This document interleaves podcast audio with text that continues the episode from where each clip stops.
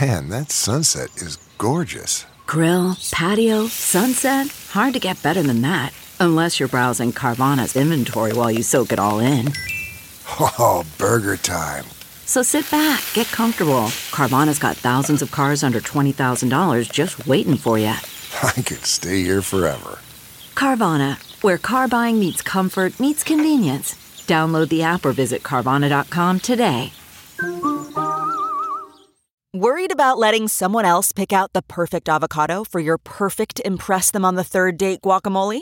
Well, good thing Instacart shoppers are as picky as you are. They find ripe avocados like it's their guac on the line. They are milk expiration date detectives. They bag eggs like the 12 precious pieces of cargo they are. So let Instacart shoppers overthink your groceries so that you can overthink what you'll wear on that third date. Download the Instacart app today to get free delivery on your first three orders, while supplies last. Minimum $10 per order. Additional terms apply. Welcome to Hollywood and Levine. Here's Ken Levine. Okay, this is kind of a weird topic. First of all, thank you for being here. I am Ken Levine, your podcast moderator. Now, I have not gotten into a fight since I was like maybe 13 years old. But twice as an adult, somebody threatened to beat the crap out of me. And those are two very interesting stories that I thought I would share with you today. And so the topic of the podcast is altercations. And after I tell those two stories, I'm going to share with you some celebrity fistfights that actually occurred, and some of these you will not believe. So that's this week. Let's get it going. Hollywood and Levine. Okay, this is a story from my radio past, my checkered career as a top 40 disc jockey back in the 70s, and it is a story that I have never told before. It's kind of one of those stories where it's not as much fun to just write it out for a blog post, so I've been saving it for the podcast, and you're hearing it for the first time. We go back to 1974, and I get my big break. I get hired at K100 Los Angeles, KIQQ. And at the time, I had bounced around a little bit. I had been in Bakersfield and San Bernardino, and then I moved up. I was in Detroit at WDRQ, and I was in San Francisco at KYA, then in San Diego at KSEA. And I got my big break, L.A. kid, got a chance to go back home and be on the radio in Los Angeles, and not just on any station. This was a station that was owned and programmed by Drake Chenault. Now, Drake Chenault, for those of you who do not know that much about radio, these were the two guys, especially Bill Drake, who were the architects of Boss Radio, KHJ, and a format in radio that pretty much revolutionized top 40 radio in the 60s. And there was like a million copycats throughout the country. It had that much of an impact. And they left KHJ and moved over to the FM to K100. But some of the same big disc jockeys from KHJ, notably the Real Don Steele and Robert W. Morgan, came with them. So I get hired to do nights. I'm Beaver Cleaver from 6 to 10 at night, following one of my idols, the Real Don Steele, and one of my other idols was the morning man, Robert W. Morgan. And Morgan was very, very funny, and he was also kind of a caustic guy and not the easiest person to get along with. So anyway, I'm working at this radio station, and we have a contest. And the contest is the Secret Stash. 10 items are in the K100 Secret Stash. Identify all of them, and you win them. You know, and there were items like a motorcycle and a TV and a stereo and a trip to Las Vegas or whatever. You know, there was actually very nice gifts. And we would give clues every day, and every hour we would invite a listener to try his luck.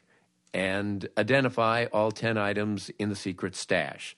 And very slowly we would get it right. Obviously, it would take a lot of trial and error until eventually somebody would put all of it together and win the secret stash. And the contest usually lasted about a week and a half before we had a winner. So we're doing this contest, and what the station would like is to have Robert W. Morgan in the morning get the winner, because then he's on all of the promos, and, you know, it's like a big deal to some of these disc jockeys to be able to have the winner of a big contest. Okay, so we're very close. Everybody had 9 of the 10 items already, and all they needed was that last one. And what they had planned to do is give a clue on Morgan's show that was an absolute giveaway. And so the next hour or the next 2 hours, sometime within that span, he would have a winner. Well, the night before he was supposed to have this winner, wouldn't you know, on my show, I got the winner. Okay, so I'm on all of the promos. Well, Morgan was pissed. He was really, really pissed. And obviously, you know, nothing I could do about it, but they decided to have Secret Stash number 2. And the whole process repeated itself over the course of a week and a half. Now we're in a situation where 9 of the items have been identified. We just need one more. And again, they're going to give the giveaway clue on Morgan's show in the morning so that he can have the winner of the secret stash. And wouldn't you know, just like before, I get the winner. And I have to tell you, usually, like, you know, when you're the disc jockey, it's like, oh my God, yeah, I got the winner. This is really exciting. And my first thought was, oh, fuck, I am screwed 17 ways to Sunday because Morgan is going to be really, really pissed. And sure enough, I was on all of the promos for the next week, and Morgan was furious. And I found out about this later. He was so furious that he called the Real Don Steele. I think Robert had a drinky poo or two. But he called the Real Don Steele and he said, I'm going to go down to the station and beat the shit out of that kid. Now, what is it like when one of your idols wants to beat the crap out of you? And Steele, who liked me, said, what's your problem with this guy? I mean, you know, he's a nice guy, and clearly you have a much better voice. What is your problem with him? And Morgan said a very interesting thing. And just to back up a step, when I would do shows on the radio as a top 40 disc jockey, I never prepared anything. I always just came in and I figured, well, I've got 2.5 minutes during records to come up with funny lines. And I should be able to come up with at least one funny line in 2.5 minutes. So I would just come in and wing it, and I would do all of my funny lines. That's the way I've always done top 40 radio, from my very first day in Bakersfield to today, if somebody put me on the air. I never prepared a thing.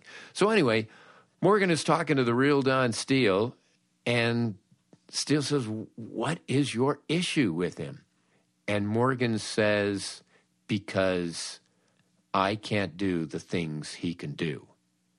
In other words, the fact that I was more spontaneous, he was very, very funny, but he had to prepare, and I didn't have to prepare, and that really irked him. So now you flash forward a couple of years, and I leave radio full-time. I become a TV writer, and I'm now, along with David Isaacs, one of the head writers of MASH. And on the weekends, to kind of keep my hand in it, because doing radio is an awful lot of fun when you don't give a shit whether or not they fire you. But I was on the new 10Q as Beaver Cleaver every Saturday night from 6 to 10. And at that time, Morgan, number one, loved MASH. And number two was then at KMPC, which was a big full-service radio station. So in other words, I was no longer a threat to him in any way. And then all of a sudden, he became like my biggest fan. And he would be calling me like 2-3 times a shift, saying how much he loved this bit, how much he loved that joke. You know, he wants to steal something, that sort of thing. And it was great. And Morgan and I became very good friends over the remaining years of his life. But those early days were really rugged. And I just heard this story from the guy who was his producer. I had never heard this story. 1979, it's now 5 years after the Secret Stash incident. And Morgan, as I said, was now doing mornings on KMPC. They had a contest similar to the Secret Stash. I don't know what it was they were giving away, but it was the same kind of format. And just like with the Secret Stash, the plan was for Morgan to give it away this particular morning. And so he's at the station. It's like 5:30, and he's preparing. And the all-night guy, Sonny Melendrez, was on the air.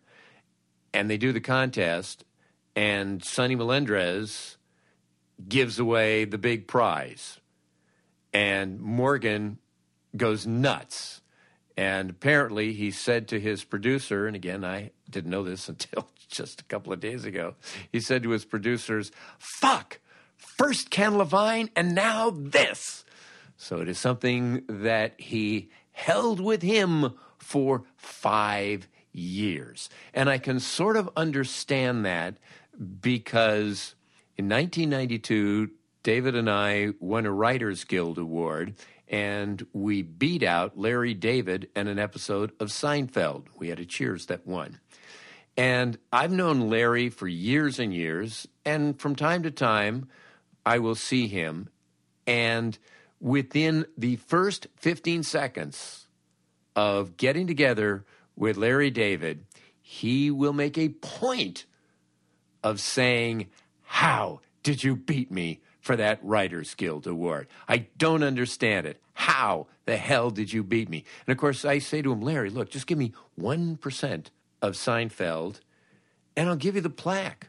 It's all yours." So he remembered. Anyway, that's the story for this week. Hollywood and Levine continues after this.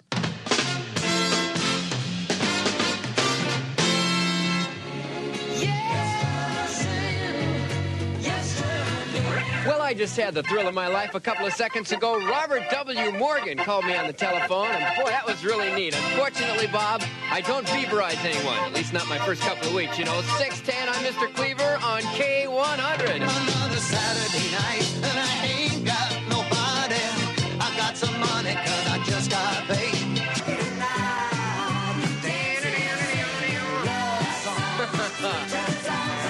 Stash number 2. 10 things totaling $20,000 in value. And if you can guess what they are, you're going to win them all with one phone call. Another clue is upcoming on K100. Beaver Cleaver. All right, I'm not going to quit until I hear the 1, 2. Matthew.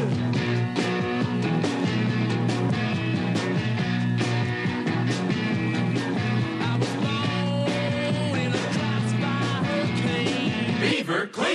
Robert W. Morgan truly was one of the greats of the Top 40 era. And if you're not familiar with him, and you just hear that, you go, yeah, okay. I thought I would play you a sample of his genius. And this actually took place several years later when he had moved on and he was doing the morning show on KMPC in Los Angeles. And he was so quick, even though he didn't think so, even though he felt he needed to prepare. But boy, when the chips were down, he had a brilliant comic mind. Now, one of the features that he had on his show back then was an interview every week with the Los Angeles Rams head coach. At the time, the Rams games were broadcast on KMPC, and so one of the features was the day after a game, the coach would call in, and Robert W. Morgan would interview him. Ray Malavasi was the name of the coach. And when Morgan called this particular morning, Malavasi picked up the phone, but then fell asleep. Listen to how Robert W. Morgan handled it. 20 minutes after 7 o'clock now at KMPC, Robert W., along with Tom Wayman and Scott St. James, and now sponsored by Pentax, it's time for our daily After the Game Chat with Coach Ray Malavasi, head coach Los Angeles Rams. Coach, good morning. Yeah, why don't we have the coach? Why don't we have it here? Hey, Coach, you there? Coach Malavasi? I honestly have... Everybody's looking at me like I got the buttons pushed wrong. Honestly, they're all pushed right. Is the coach shaving in the background there? Or snoring? Or snoring.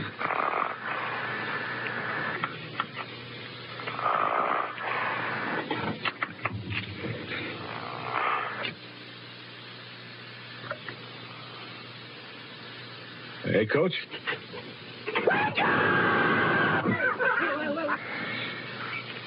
We'll go back to Coach Malavasi in a minute. Why don't we wake him up? All right, Tim. Yeah, a little reveille here might do the trick.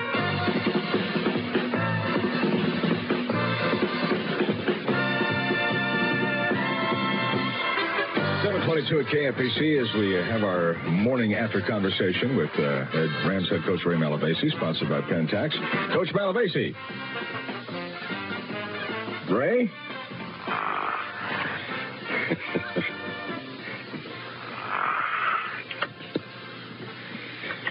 Ray, how do you feel about Pat Hayden's performance last night? Apparently a little rusty after only playing the equivalent of one quarter last year and coming in with those four interceptions, three of which were overthrown, one little underthrown in the end zone there. What's your comment on Pat's performance this morning?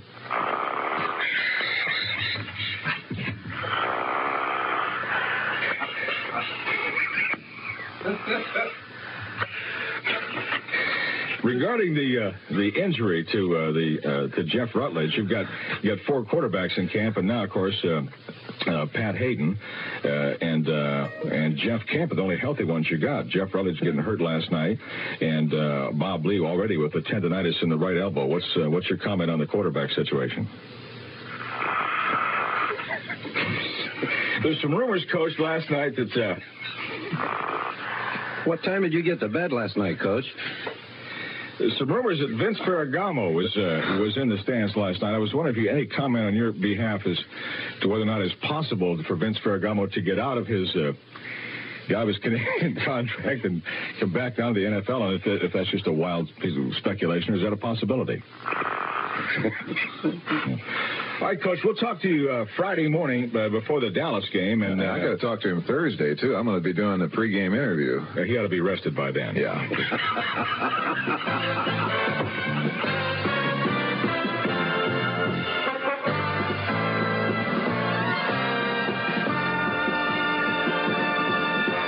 The preceding was live. Robert W. Morgan, KMPC. The only other time that someone tried to beat me up was back in 1989 when I was a minor league baseball announcer. And at the time, I was broadcasting for the Tidewater Tides, and we were the New York Mets AAA affiliate. Meanwhile, our arch rivals, our hated enemies, were the Columbus Clippers because they were the New York Yankees AAA affiliate, and so there was a rather healthy rivalry between the two clubs. So it is a Sunday afternoon, and the Clippers are playing a game in Richmond, and we're playing some other team at 6 o'clock at night in Tidewater. So we're doing the game, and meanwhile, the Columbus Clippers are on a bus heading from Richmond to Tidewater to begin a three-game series with us. They had played that afternoon, finished their game, and they were en route to Tidewater. So I'm broadcasting the game, and one of the sponsors that we had was the Days Inn at the Military Circle. And I used to have these promos saying, Tidewater Tide Baseball brought to you by the Days Inn at Military Circle, the visiting home for the International League. That's where all of the other teams of the league stayed. And so this time I read the promo and I said, well, you know, the Columbus Clippers are coming into town tonight to begin a 3-game series tomorrow night here at Met Park. And, you know, maybe it would be a nice thing to do to welcome them to Tidewater. So why don't you call them up at 5 o'clock in the morning and welcome them to the Tidewater area. Now, I did this thinking, of course, nobody listens to these stupid broadcasts. You know, no one is actually going to do this.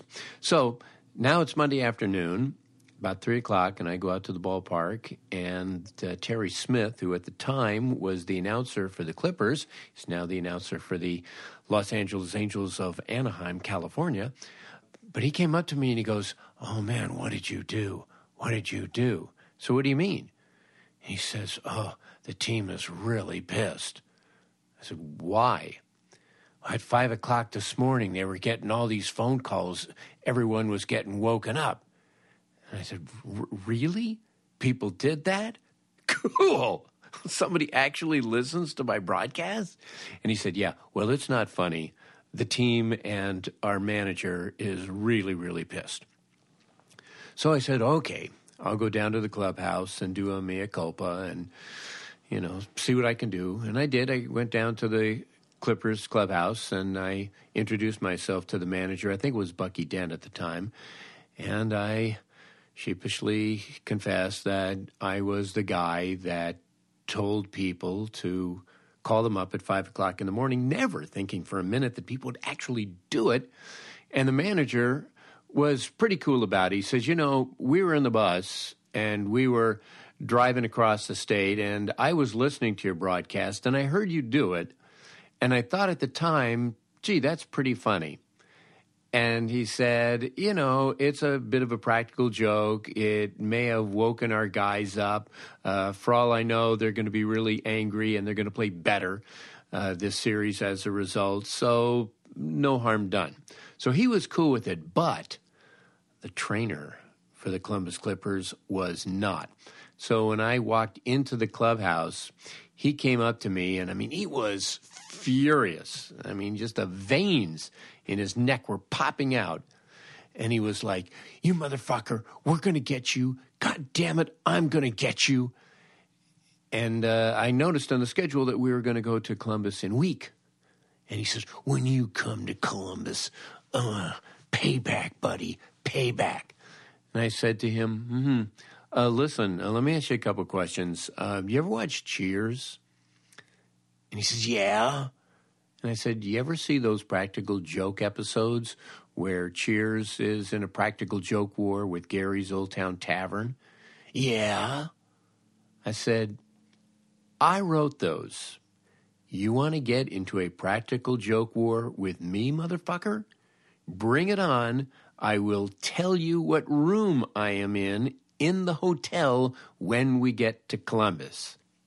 Needless to say, he backed off, and that was the end of it. But those are the only times I can think of in my professional career when someone tried to beat the crap out of me. And I guess considering how long the career is and considering what a jerk I am, I got off really lucky. Hollywood and Levine continues after this.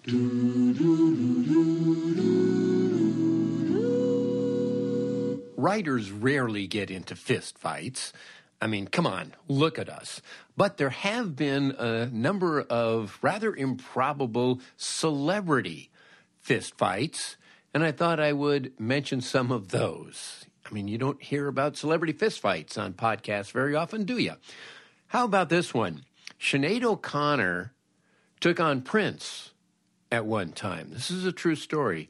I guess Prince was upset that she had done a cover version of one of his songs without his approval, and a couple of years later, she was over at his house, and words were spoken, and they wound up in a fight. Sinead O'Connor versus Prince. And to answer your next question, Prince beat the crap out of her. Bill Murray and Chevy Chase. Now, you figure, okay, these are two guys on Saturday Night Live, and of course, Chevy Chase was an asshole, but they never actually were in the cast together.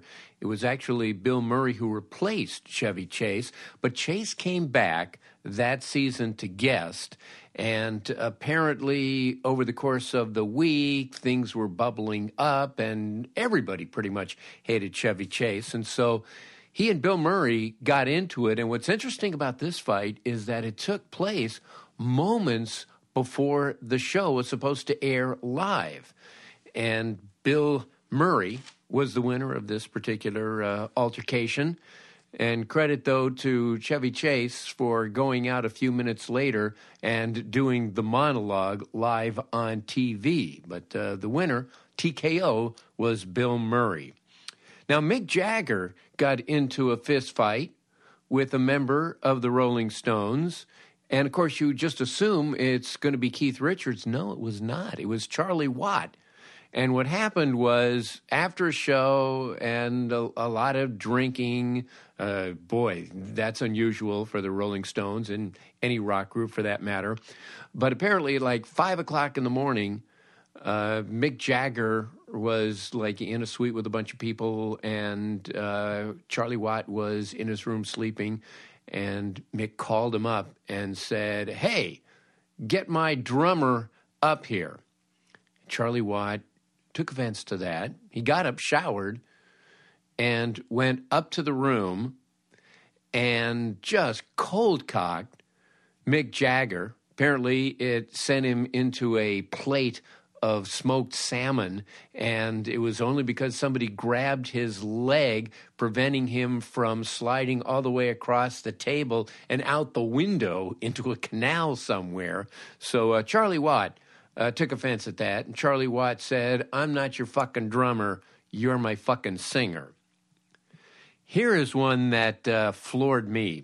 Jimmy Stewart and Henry Fonda. Okay, now this happened in 1947, and these guys were the best of friends. But apparently they got into an argument over politics, over Senator Joseph McCarthy, and I don't know who was for him, who was against him, but it wound up where the two had a huge fistfight. Henry Fonda was the winner, and apparently they both were so embarrassed by the incident that they made a vow never to talk politics again, and then they went back to being best friends, and they remained best friends for the remainder of their lives. How about this one? Chrissie Hynde versus Carly Simon. I'd go to Madison Square Garden to see that one. Chrissie Hynde versus Carly Simon. And this happened. It was Joni Mitchell's 52nd birthday, and she was appearing at a small club in New York. And Chrissie Hynde, I'm sure, had imbibed a little bit and was really kind of loud and boisterous in the middle of Joni Mitchell's set. And Carly Simon told her to shut up. And Chrissie thought she was kidding and came over and started choking Carly Simon, and the two got into a fight.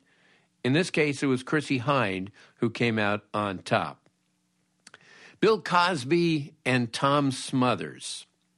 Now, this happened actually in 1976, but it started much earlier, when Tommy Smothers was part of the Smothers Brothers show in the late 60s on CBS.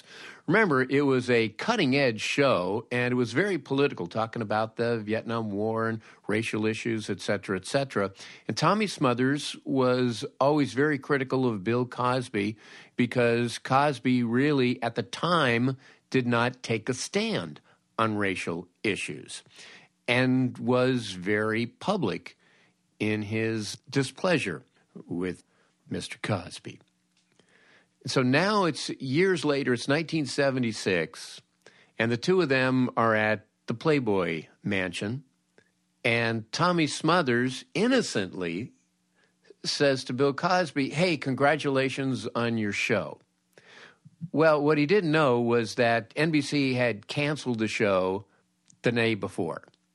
And so Cosby thought he was dissing him. And here's what Bill Cosby did. And this is so unlike Bill Cosby, right? Well, first of all, you figure he would give him a roofie, but no, he didn't. Here's what he did. He slugged him in the back of the head when Tommy Smothers wasn't looking. There you go. There's another case of Bill Cosby behavior. And finally, John Lovitz and Andy Dick. Now, Andy Dick was truly an asshole. Not only that, but he would also get a lot of people hooked on cocaine. And he got Phil Hartman's wife back on cocaine after she had been off of it for years. And John Lovitz felt that that contributed to Phil Hartman's wife killing Phil Hartman, the murder-suicide. So John Lovitz has always kind of accused Andy Dick of killing Phil Hartman. And, of course, Andy Dick takes exception to that. They got into it a couple of years later, and Andy Dick said, yeah, well, I'm putting the next Phil Hartman hex on you, which was a rather rude thing to say. So now you flash forward a couple more years, and the two are at the Laugh Factory, which is a comedy club in Los Angeles, and they get into it about that. But this time, Lovitz had had enough and apparently, like, grabbed Dick's head and just slammed it several times into the bar. There was blood everywhere, and everyone, I'm sure, was cheering because, like I said, Andy Dick is a guy who truly lives up to his name. And so those are some Hollywood Babylon celebrity feuds that turned into fistfights. And with that, we bid adieu to another episode of Hollywood and Levine. Our thanks to Adam and Susie Meister, Butler, Howard Hoffman, John Wolford, and Randy Thomas. If you want to get in touch with me for any reason, easy to do, HollywoodLevine@Outlook.com. Again, that's HollywoodLevine@Outlook.com, and I promise I will write you back. If you want to follow me on Twitter, @KenLevine, I will talk to you next week. Thank you so much for listening. Bye-bye. Hollywood.